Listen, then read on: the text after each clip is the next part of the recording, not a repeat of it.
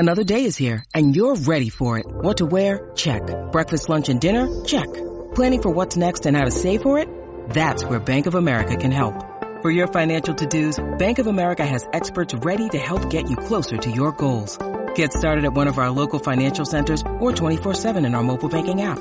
Find a location near you at bankofamerica.com slash talk to us. What would you like the power to do?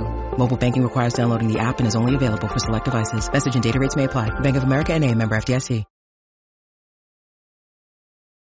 Talk about a movie called Sea of Dust, and um, this is a movie that's supposed to pay homage to Hammer style movie making, not only horror making, but I say more like Hammer style movie making, because this movie has some horror elements but a lot of drama talking. But don't get the wrong idea, it was very enjoyable, and the kill scene special effects and the blood and gore was old school, and I really did enjoy this movie. Um, the problem with this movie for me is to review it. I mean, it's easy for me to review it, but it's hard for me to review it without spoiling anything. And if I spoil this, it's going to ruin your experience with this movie. Um, Sea of Dust, trust me, if you would, again, Hammer style, drama talking, very goth, very periodic piece type.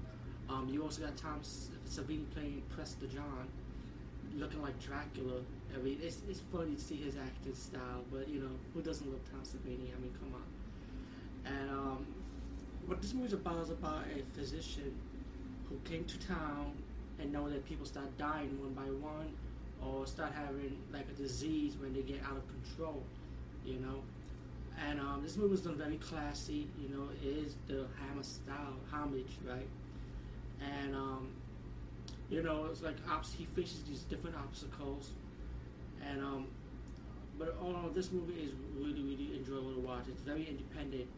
Um, special feature, deleted scenes, um, photo gallery, commentary, behind the scenes.